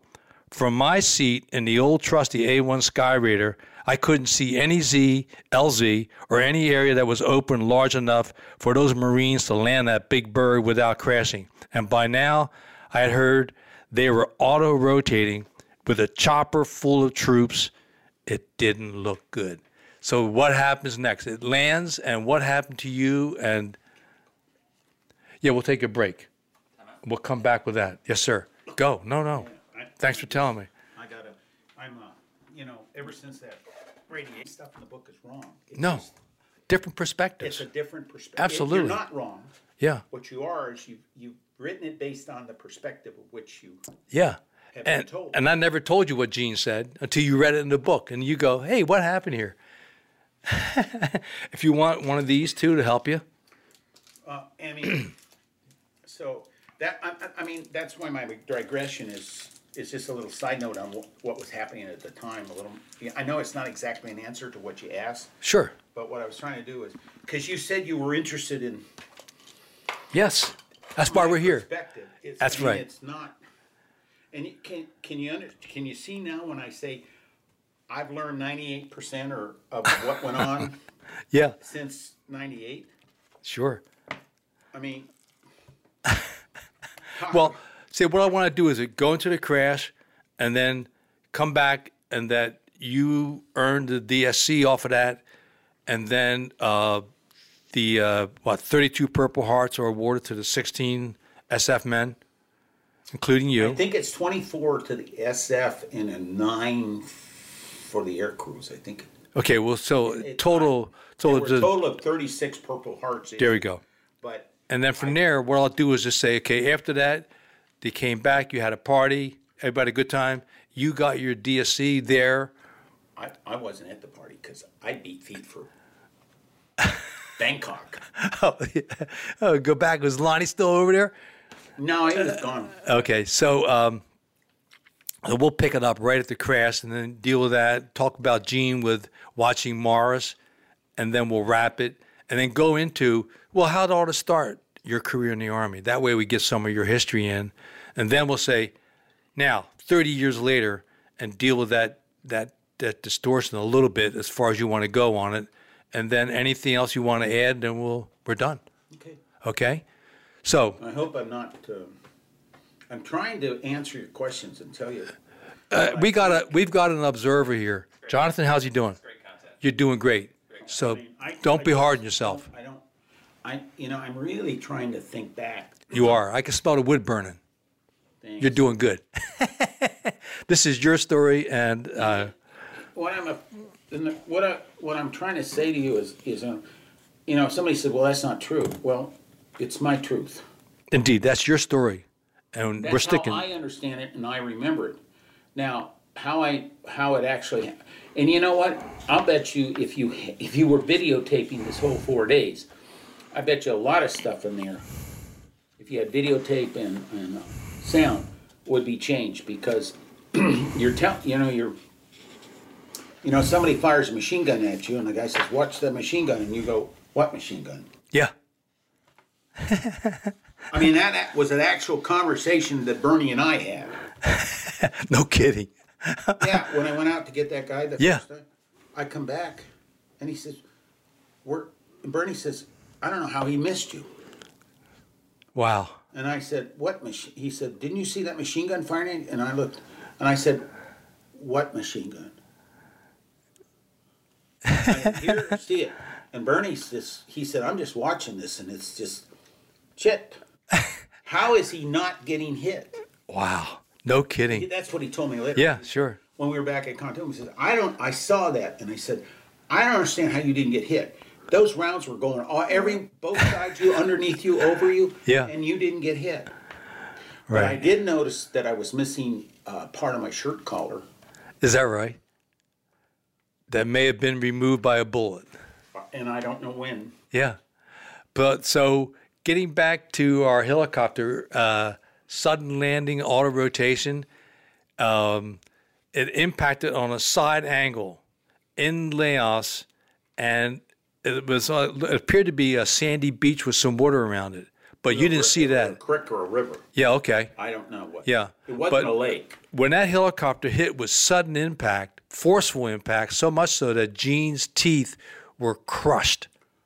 14 teeth, right down to the roots, were gone. My God. Well, that's the count I found out later. Yeah, of course. And uh, but by the way, I should tell you that Marine Corps and I were not on the helicopter when it crashed. Okay, where were you? I'll bite. We were already on the ground. How'd that happen? Apparently, one of the pilots said he saw two bodies go out. You know, there's two uh, 50 gallon or gun ports Right, sure. on the front. Yeah. If you see that picture of me with the two beers and Thomas Yeah. and, and uh, Spurgeon on both sides of me, Right. If you take a real good look, there's a a scab right here. Where what is it? It's you can see it when I Okay. okay when I creep. There's a crease here. Yeah, sure. You still got it. Yeah. Well, we when that rolled, the two of us went this way, and when it went this way, apparently we are at the right angle to go mm-hmm. out the door. And we were told that they don't know how many feet. Some I've heard fifty feet, I've heard twenty feet, but the two of us were thrown out of the helicopter and hit the beach. Whoa. Had not been sand, you would have been dead. Yeah, but whatever. yeah, whatever. then again, when I say there's, if people don't believe it, if you don't, if you, anybody who was on that operation, whether you're in the air or the ground, if you don't believe in God, Yeah. you're a fool. and I sincerely believe that because this shouldn't happen. especially the Marines survived another 42 years. Yes. So all I remember is sitting there like with my hands back. Now this is what I now at this point in time I'm ju- I can just get little vignettes of like shadows. Sure. Like I'm sitting there and this blob is coming at me. And I don't know if it stopped 10 feet, 20 feet, 5 feet, a foot. I have no clue. Right, because your vision's still off. I'm off. Yeah. My bell has been rung. Big time. So I get up and I turn and look at the helicopter. Now, how the hell McCarley got out of that helicopter, I don't know. I'm not sure how Morris has taken a bath in the river. Right. We get to that in a second. I walked up to McCarley and I looked at him and said, "We we got to get back. This is what McCarley's telling me. I told Yeah. him. I don't remember doing this, No kidding. but McCarley tells me Yeah. that I walked up to him and he says, I said, we got to get back on that helicopter. There's guys on there. Right. So he, later he said, yeah. It was, He did say that too. Sure. And I mean, he, he told me later, he said, you know, when I think about it now, it was really not one of the brightest decisions I made to follow you on that burning helicopter. Burning helicopter at that. Yeah. So we start, and the reason I know that helicopter was tipsy turvy because all the people were at the bottom and there was equipment piled On top Bernie of him. Bright was buried up to his waist rucksacks and rifles and Right. you know stuff from the aircraft. All the intel reports you brought back and photos and stuff. Yeah. and the only thing sticking out of that mess was his feet. No. Yeah, and he's kicking like crazy. I can remember that. So we start throwing stuff. Now, Plancich crawled out somehow. Right. We, I don't. He doesn't remember how he got out. I don't remember him. I don't even know he's there in the in the, the hole. We know it wasn't the door. Right. It was a hole in the side of the aircraft. Wow. No kidding. It had to be. Yeah. because of the way the helicopter was sitting on the ground. It was cockeyed. Yeah. Big time. So I'm throwing stuff out, and every time I throw stuff up, I'm hitting him in the head. we passed. We we started passing anybody that was in there out. Just and as they got on the ground, they kind of shook. Well, you know, come over, help, help, help. Yeah. So we're pulling, and then I remember going forward and helping the pilots out of the out of the. Um, The pilot's com- the pilot's compartment. yeah. Yeah. Well, I remember going forward that far, and I remember being with the pilots, but I can't remember if I helped them out or if Go ahead. Keep going. we got them going, right? Or they got, excuse me, or they got out on their own. But one of them, or both of them, used their infantrymen to try to create a perimeter, which a lot of good that would have done. We figured we had about 20 rounds left between them, all of us. Not to mention, rifles had been really stirred up. sure. Hand guards were missing, think they were broken and everything else. On impact. Yeah. So the next thing I know is there's a helicopter. Now this is what I remember. Sure. I'm on the helicopter. I don't remember getting off. I don't remember getting the ground. I remember somebody saying everybody's clear or empty or Right. something indicating to me that there was nobody left in. We weren't going back in for any equipment. Um, then the next thing I know is the helicopter backs the kind of backs into the beach and everybody we shuffled them onto every- Yeah. Another helicopter came in as flying. that Yeah. been ours. Yeah. And you know, if that third one had gone down in that LZ, it would have been over with. Oh yeah. So, No question. so we shuffled people in, and we get the ride back to Kontum. I guess Yeah. I remember looking at the helicopter landing, and the next thing I re- really clearly remember is standing at our launch point there at Dak To. Mm-hmm. And then to really finish off the day, we started taking uh, mortar and artillery fire from that NVA Right. mountain up there. Where they they fired every day on Dak To.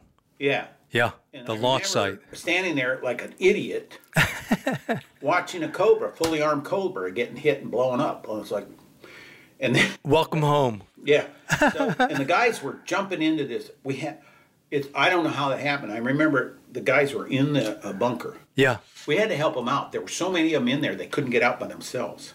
Wow. You know, it's like Yeah. you know, 12 men squeezed Sure. into a six man box kind of deal. And I remember passing out, kind of, Yeah. because they tell me I did. And the next thing I know, I'm sh- almost shirtless because I was so soaked in blood. They thought you were bleeding. I would thought I was bleeding, so they were checking me out, but I wasn't. Surprisingly, I had a lot of dings in me, but nothing really what I was what I would consider life threatening or critical. And the next thing I know, the next thing I remember is I'm on a helicopter with a Montagnard and Morris Adair heading back to Kontum. I don't remember that Huey. I don't remember getting on that Huey. And the first sergeant, Morris Adair, tells me, he, he said, I looked right at him and he said, if this damn thing crashes, I'm walking back. you know? Yeah. After Like- what you all been through. And, uh, I get the rest of the afternoon is a complete blur. I remember going to take a shower, and the- I this in the probably the reason I remember because, and I remember I kept I was so filthy and full of covered in hydraulic fluid and whatever. Right, right. I couldn't get the soap to soap up. You know, it just wouldn't lather. Yeah, yeah. I think I went through a whole bottle of bar of soap before I finally got clean, or what I perceived. Sure. And I had taken, apparently, I had taken my uniform and walked to the shower with the towel slung with, uh, around my waist with shower shoes, taken the shower, and I had thrown my uniform that I had on out in front of my door. And I get back from the shower and I couldn't get anywhere near it. I had to get a stick to move the. Your uniform. I think we burned them. Yes. And uh, and then I remember getting something to eat, and then I remember going to sleep and waking up the next morning, and we had to go to uh, S two debriefing, Right. and then I had the afternoon off, and I think I went back and went to sleep, and then. Uh, I got up next morning, went back to the dispensary, and started holding sick call like did every other day. I. Wow. So that is your end to Operation Tailwind, which was historic in nature. And so, how did all this begin with your Army career? At a 19 year old, you went in? Yeah, uh, I was in a North Hollywood, California draft board, and there it was an old area. They weren't they they were really not giving out too many deferments, so I was about to be drafted.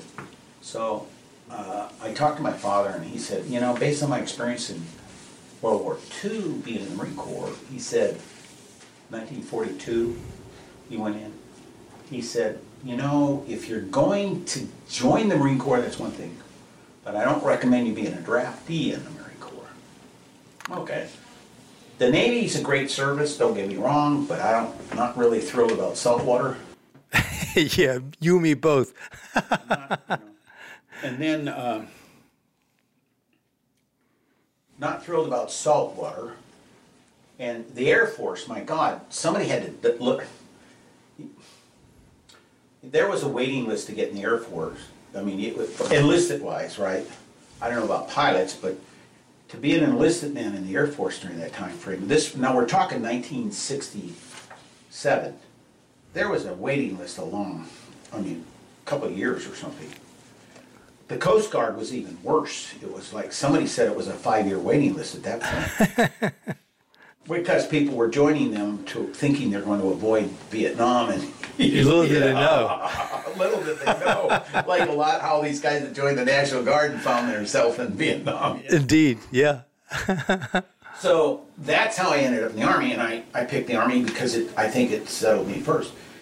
And the way I ended up in Special Forces, when I was at AIT Infantry at Fort Gordon, Georgia, I had gone to basic training at Fort Ord, which I understand has been closed years ago. Yes. And uh, so I, uh, you know how you- you're in the army, and back, you know, I grew up, and this is the '60s. They called me out of formation, and told me you're going down and take a test. Okay, written test. So I go down and take this written test. Well, this sergeant comes in with a green beret on. I remember. He's a recruiter at Fort Gordon for Special Forces. Yes. And uh, so he said, "We want you to take this test." Well, you know, you're private in the army, and you just do what you're told. Sure. And they and they they and I, my dad said, "Do the best you can. If you know they tell you to do something, do the best you can." He said, "If you screw it up, okay, but don't screw it up because you didn't try." Right. So I took the test. I didn't think anything of it because I had joined for airborne infantry. Sure. Unassigned. Yeah. So, I at the end of AIT infantry, I get, which I was eleven Charlie mortars, right? I get um, assigned to jump school, parachute school, and I go, go at the end of parachute school. I got these orders to go to Fort Bragg. They loaded up, I think. About maybe ten of us on a, ten or twelve of us on a bus, and bust us to Fort Bragg, North Carolina. And then I get there, and I have to take another series of tests, battery t- written tests. And they just come out, well, Rose, you're going to be a medic. I said, okay. you know, it's like, Yeah. I, you know, I don't know if they were shortage of medics, because I never thought I had much of an aptitude for that kind of thing. Yeah. So I went and spent the next year. See, I knew I couldn't be a medic.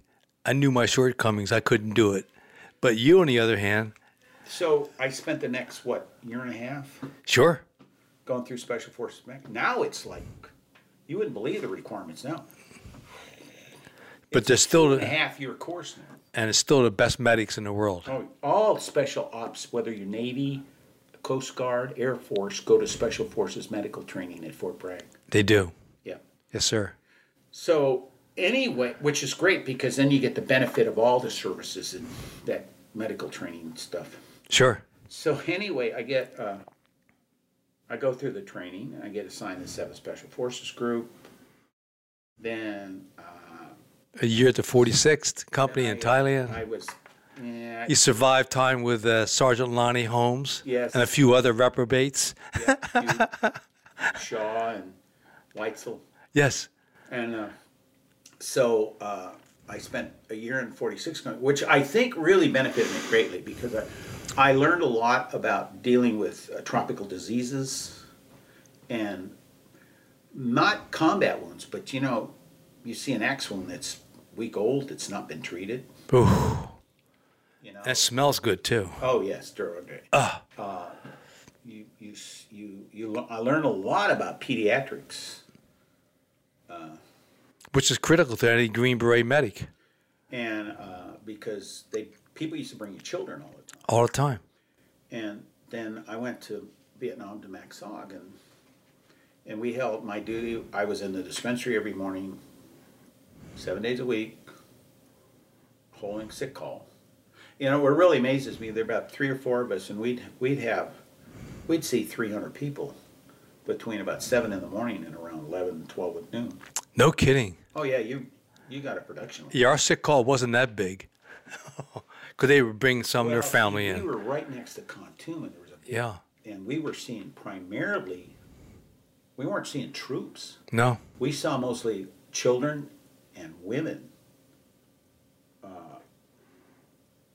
or children you know, Sure. you know, Yeah. that's what we were treating for the most Domestic stuff that was local, yeah. indigenous. And a lot of it was like oh i don't know you know rashes and pneumonias and whatever and i think what happened is you know they bring their kids in and they get better really quick so that word gets out so the next you know today you got 10 Go see Boxy. yeah the next day you got 20 and then the next you know Yeah, yeah. and Kontum, relatively speaking to Vietnam, the uh, the next biggest anything was Pleiku, which was about down Fort up 14. Yeah. Up 14. Clicks. Yeah, 14. No, I mean Highway 14. Oh, Highway 4. I'm sorry. Yes. I think it was Highway 14. And I don't know. I was never there at. I, I don't know. Well, FOB two, there was carved in a big rock there, and uh, I wonder if it's still there. For I don't know. But anyway, um, you saw a lot of that, and then you went to the field, and you came back, and uh, but you saw a lot of, and then of course, we did the, you know, the local houses. Yes, of course. We we, you know. Yes. We used a lot of penicillin. Yes, exactly. Uh, you know, it was amazing on a lot of these uh, people that were, you know, you could use like penicillins on an American, Right. and it would you'd struggle to get that whatever it was because they've had so much penicillins. But these, a lot of the the locals, they'd never had antibiotics, Right. and they'd get something, and you give them a shot, man, you could almost, you know, the next day you'd see see a noticeable improvement. Indeed. Well, look, uh, because of our time factor here, um, um, I wanted to uh, just mention briefly and not even focus on it. Just to say that uh, 28 years later, the Communist News Network, also known as CNN, came out and they did a fictitious story on Tailwind that was slanderous, it was er- error ridden, and it was a complete insult to every man that was on it. I think it was a complete ins- insult to anybody that has served in the U.S. military since April 19th, 1775. Indeed. Uh, it was it was disgusting. Uh, you know, it's kind of like they should. Well, one, uh, one of the reporters said, "Well, I saw the launchers, so we know they used poison gas." And I, my response was, "Well, you know, one, we had 155 millimeter howitzers and eight inch howitzers in Vietnam. Both of those weapon systems have a nuclear round, but that doesn't mean we had a nuclear round in Vietnam." Yeah. And so the fact that we use CS, they turned that around also to make Get it into GB. right. Well, you know, like I said earlier, CS is not a pleasant thing to be around. It's it's horrible. But it worked on that day and it helped save your bacon. right, and um, and maybe you know it saved our bacon, but you know maybe in a way, how many how many um, how many North Vietnamese troops got so overcome by the gas that weren't Yeah, they're disoriented enough to, that they could not open fire or throw a hand grenade into the CH-53 you guys are didn't as far to toward us that maybe they didn't get end up getting hurt from the aircraft that was dropping stuff. You know, there's a lot of things you can think about or carry this. Sure. So the Communist News Network did this piece. Time Magazine repeated the Yeah, they- error They rating. use my fat little face all over the world as the Peter Arnett, and I there there used to be a a, uh, a New Zealander. I think he's passed away now. Mm-hmm. He was in U.S. Army. Right. They come to our breakfasts here in Huntsville every month. Okay. And he said, the only thing about when he left New Zealand, we were so glad that he left New Zealand because he wasn't. even the New Zealanders didn't like Arnett. So that is case. There was litigation. There were suits filed. Um, a lot of people got fired, and a lot of people left the journalism industry, if you would. Indeed. And but more importantly, what I want to move on to was how your life has been impacted ever since October 23rd, 2017, when at the White House, President Donald J. Trump presented you, sir, with the Medal of Honor for your actions during that mission. The first year was bizarre. I mean, it was like, I mean, the phone calls, the letters, you know, I can't imagine. and the emails. Uh, starting with the second year, it kind of slowed down. Third year, it's gotten quite a bit. Now, going into the fourth year, because Did the COVID virus help you a little bit? history, Yes. I am being contacted by mainly legitimate groups Yes. that want something. Uh, they're not interested in uh, making a profit off of this, and it, it, tell you a funny story. And this is your Medal of Honor you pointed to yeah. that you received at the White House. And let me also, I'd like to say something about this medal. Please. Any one of those Americans on that operation could have been awarded this medal. It was like the 16 of us drew straws, and I got the short one. Because the actions that everybody, Boudreaux, Smith, uh, or just uh, McCarley, Adair, Oh. Orozco, the, the things that I saw these men do over the period of that four days were way, way beyond what is expected of a member of the United States military. I mean, there, and and then to give credit to the air crews. Absolutely. I mean, Heroic. heroic. I mean, Day and night. flying into any aircraft with in a in a kite basically is incredible. so uh, the courage that was displayed, uh, the the Marine Corps, the Air Force, and the Army. There is nothing but pride and uh, greatness of all the men in, involved. And I also want to thank, you know, not just the air crews, but those those guys when those that were there, making sure that they could refuel and reload the ammunition on those aircrafts. Because my understanding that the air, uh, Marine Corps air crews were so exhausted, right, Right. uh, that there were cooks and clerks and everybody else, Marines, that were volunteering to fly. Because they knew that shit was in the fan. That they didn't care it was our army people, Right. No. But they knew that there was a bunch of Americans down there. If they don't get them out, they're not coming home. Absolutely. And literally, we would never, we would, we would be among the missing in action. Yeah, yeah, and, and Behind you would be my epithet. indeed. And the um, on that after that mission, there were how many Purple Hearts awarded to uh, during that day to the Special Forces men on the ground and My understanding, uh, the count that I have, I've not scientifically verified this, right, I can tell you there were 24 Purple Hearts for the Special Forces. And my understanding, there was another 12 issued for the air crews who were wounded in action. who were wounded. Yeah, So a total of 36. And if all of those Montagnards had been U.S. troops, uh, they would have had, a, uh, the Army Accounting Command would have had to put in another order for Purple Hearts.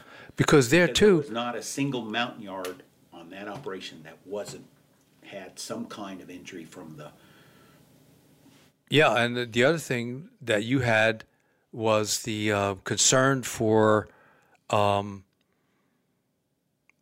how many of the indig were wounded. Out Of the 120 that went out there, more than 60 were wounded. The, those were the ones that, uh, that was the number that is, that needed a medic's Right. But if you talk about, if you if you ask how many I saw, I probably saw more than sixty because they'd come by and ask for a band aid or something. Right. No, I'm sure. Yeah. know, Deadly serious. Yeah. like if you're you know if you got something here and you want to pat it, so if you're left-handed or right-shouldered or whatever, Sure. so when you fire your weapon, it's not bouncing up against whatever there. And and I can tell you the bruising, the the effects of you know bamboo. Yeah. uh, one of the things that with me when I got hit so bad, uh, Right. when I got thrown up in the air, Yeah. was for a year. At first year, Margaret and I were married. Margaret spent. Oh, she said she hates this, but she she said, "Yeah, I did it." I would get like boils. From the shrapnel. She would either pull out a piece of metal or a piece of bamboo. It would finally fester and come up. Oh, yeah. I went on for a year after. Oh my God. People never think about that. And so, moving to something more positive, one of your missions today with the Medal of Honor Society is education program. Let's talk just a little bit about that so people could be aware of what your effort there and your dedication to that mission today. One of the things that I, I think is so important is character development. And there's like there are three legs to this character development. And I'm not talking about self-esteem. Self-esteem is what wusses want and snowflakes want. They don't want their feelings hurt. Right. The first thing is is education. That's ac- formal education, academics, math, science, history, valid history, truthful history, English literature that what helps you make you think. All the things you need to learn in school, art, music, everything else. Then there's the the peripheral education, which is somewhat from semi-formal to informal, which went through Boy Scouting or being a member of various clubs or organizations you know, like baseball or football, learning how to, you know, Sure. play nice with people, Play by the rules. play by the rules, uh, develop skills, eye hand coordination, that kind of stuff. And one of the things you got to concentrate on yourself. We tell young people, you got to concern yourself first. You need to count yourself first before you count anybody else. And the reason why. And the reason why is if you don't have that education and the skills you need, you can't help anybody else. The next thing, and that the next leg of that is implementing all that education you got. That's including mentoring. You know, if you're 15 and you're an Eagle Scout, there's a lot of things you can help with the younger ones. If you're a, Girl Scout, the older ones can help the younger ones. You, it's picking up trash when you walk your dog. It's because you want your neighborhood to be clean and nice. Helping the, an 86 year old neighbor, you know, get their Sure. mail without them struggling with a walker down their sidewalk or whatever, or their driveway. Implementing things, uh, organizing award ceremonies, parties, uh, organizing uh, radio America, you know, radio controlled car organizations, learning to uh, to implement all this education and the older you get, the more you learn, the more you can help other people more and be improve your community. Sure. And the third Civic thing- pride. We don't hear about that anymore. yeah, civic pride. The- Then the second, the third thing rather, is to be able to pass on your culture. Okay, in the United States, what do I mean by culture? The Constitution of the United States and what it stands for. Indeed. that American flag symbol. Yes, we've had problems. We've had slavery and Jim Crow laws. But what other nation in this planet has gone out of their way with each generation to make things better? Yes, we had slavery. And, it, and it, by the way, the United States did not start in 1619, it started in 1776. The first year of the war, we were trying to fight for the rights of Englishmen. We were in English colonies, Nimrods and to understand the development of how we've gone through through court actions, through peaceful means to improve things, you know, through uh, changing the Constitution to make things like slavery illegal, to equal uh, the Fourteenth Amendment, All done without coup d'etats. without having a rifle involved in it. Indeed.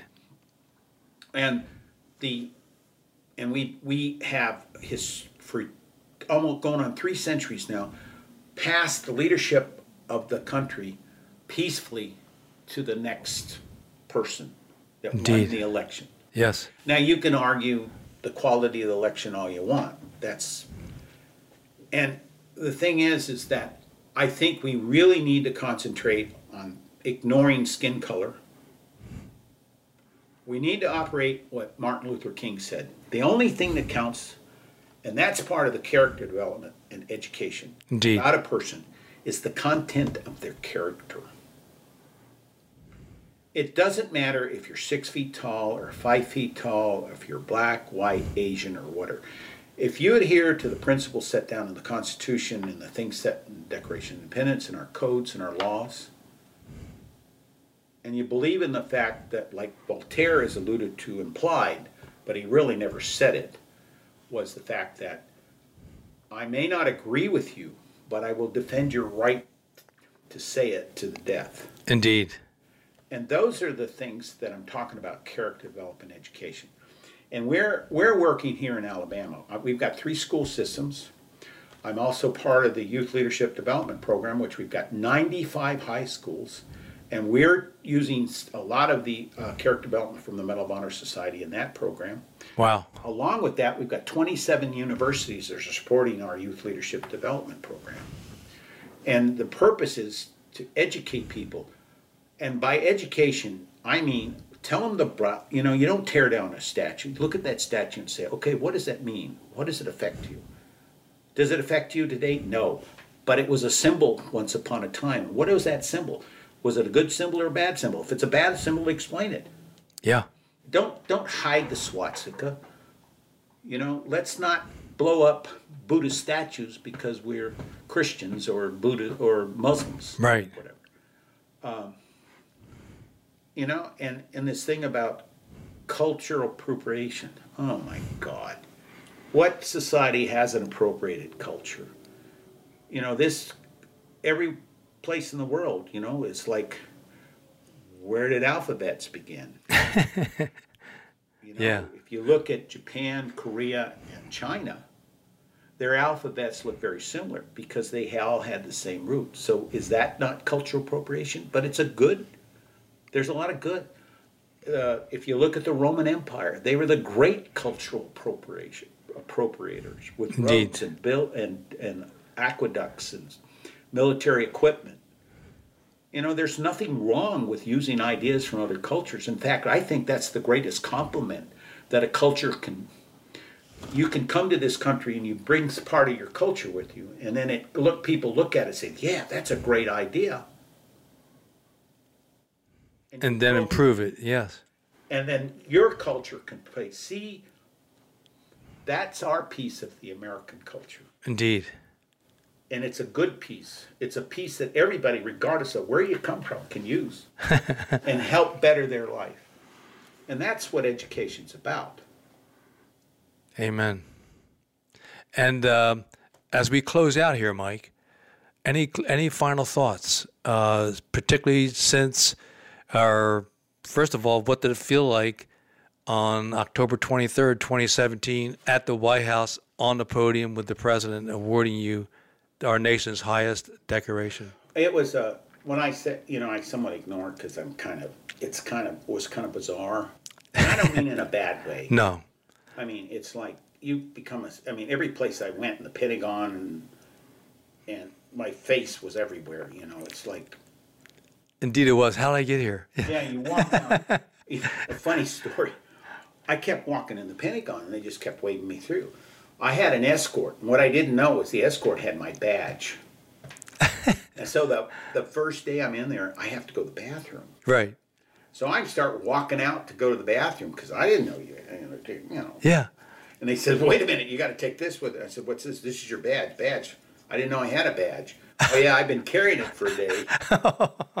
so that's one. And then the the top that out is every time I go back to the hotel, Yeah. I have to get a new key. Well, after the second day, the clerk just started handing me one. Because what was happening is every time I went through security at Right. the Pentagon, it was zeroing out my hotel room key. the electronic Yeah. monitor. Yeah.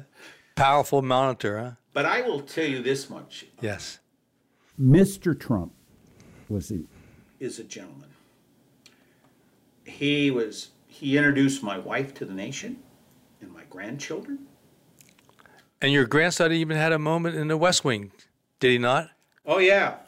What his kid is. He's either gonna be he's either gonna be hung or become president. One of the young, well, he he was standing next to the president when he was signing the, the, the certificates and stuff for my medal. Right, yes, They sir. do that in the Oval Office in with your family. Right. So afterwards, he pats the president on the back and thumbs up, you know, and I go, his mother is like, you know, I can just see the social, uh, the, not the, the secret Secret Service, yeah. just kind of- so he walks back around me, pulls on my sleeve, and he says, "Can I get his autograph?" I said, "Christian, ask him. The man's sitting right there." So the president goes like this with his finger up in the air, and his secretary brings stationery. He writes a, a an autograph for Christian. He brings him one of the MAGA hats, and he signs that. Oh, wow. And then uh, he says, uh, "Can I get one for my sister?" So he gets one for her sister. Then Margaret says, "Well, can I get one?" So he gets one to Margaret. And then he looks dead at the President of the United States of America in the Oval Office. His mother just was all Cringing. cringy. and he says, Can I get one for Mrs. Fisk? Oh. The president turns around in his seat and gets his hands down, looks straight at Christian, right in the eye, and says, Who's Mrs. Fisk? Well, that's my teacher. Oh. Well, okay. Uh, so he goes like this. He said, "Why?" And he says, "Well, I'm. Can you write it asking her to excuse me for this week's worth of homework?" so he did.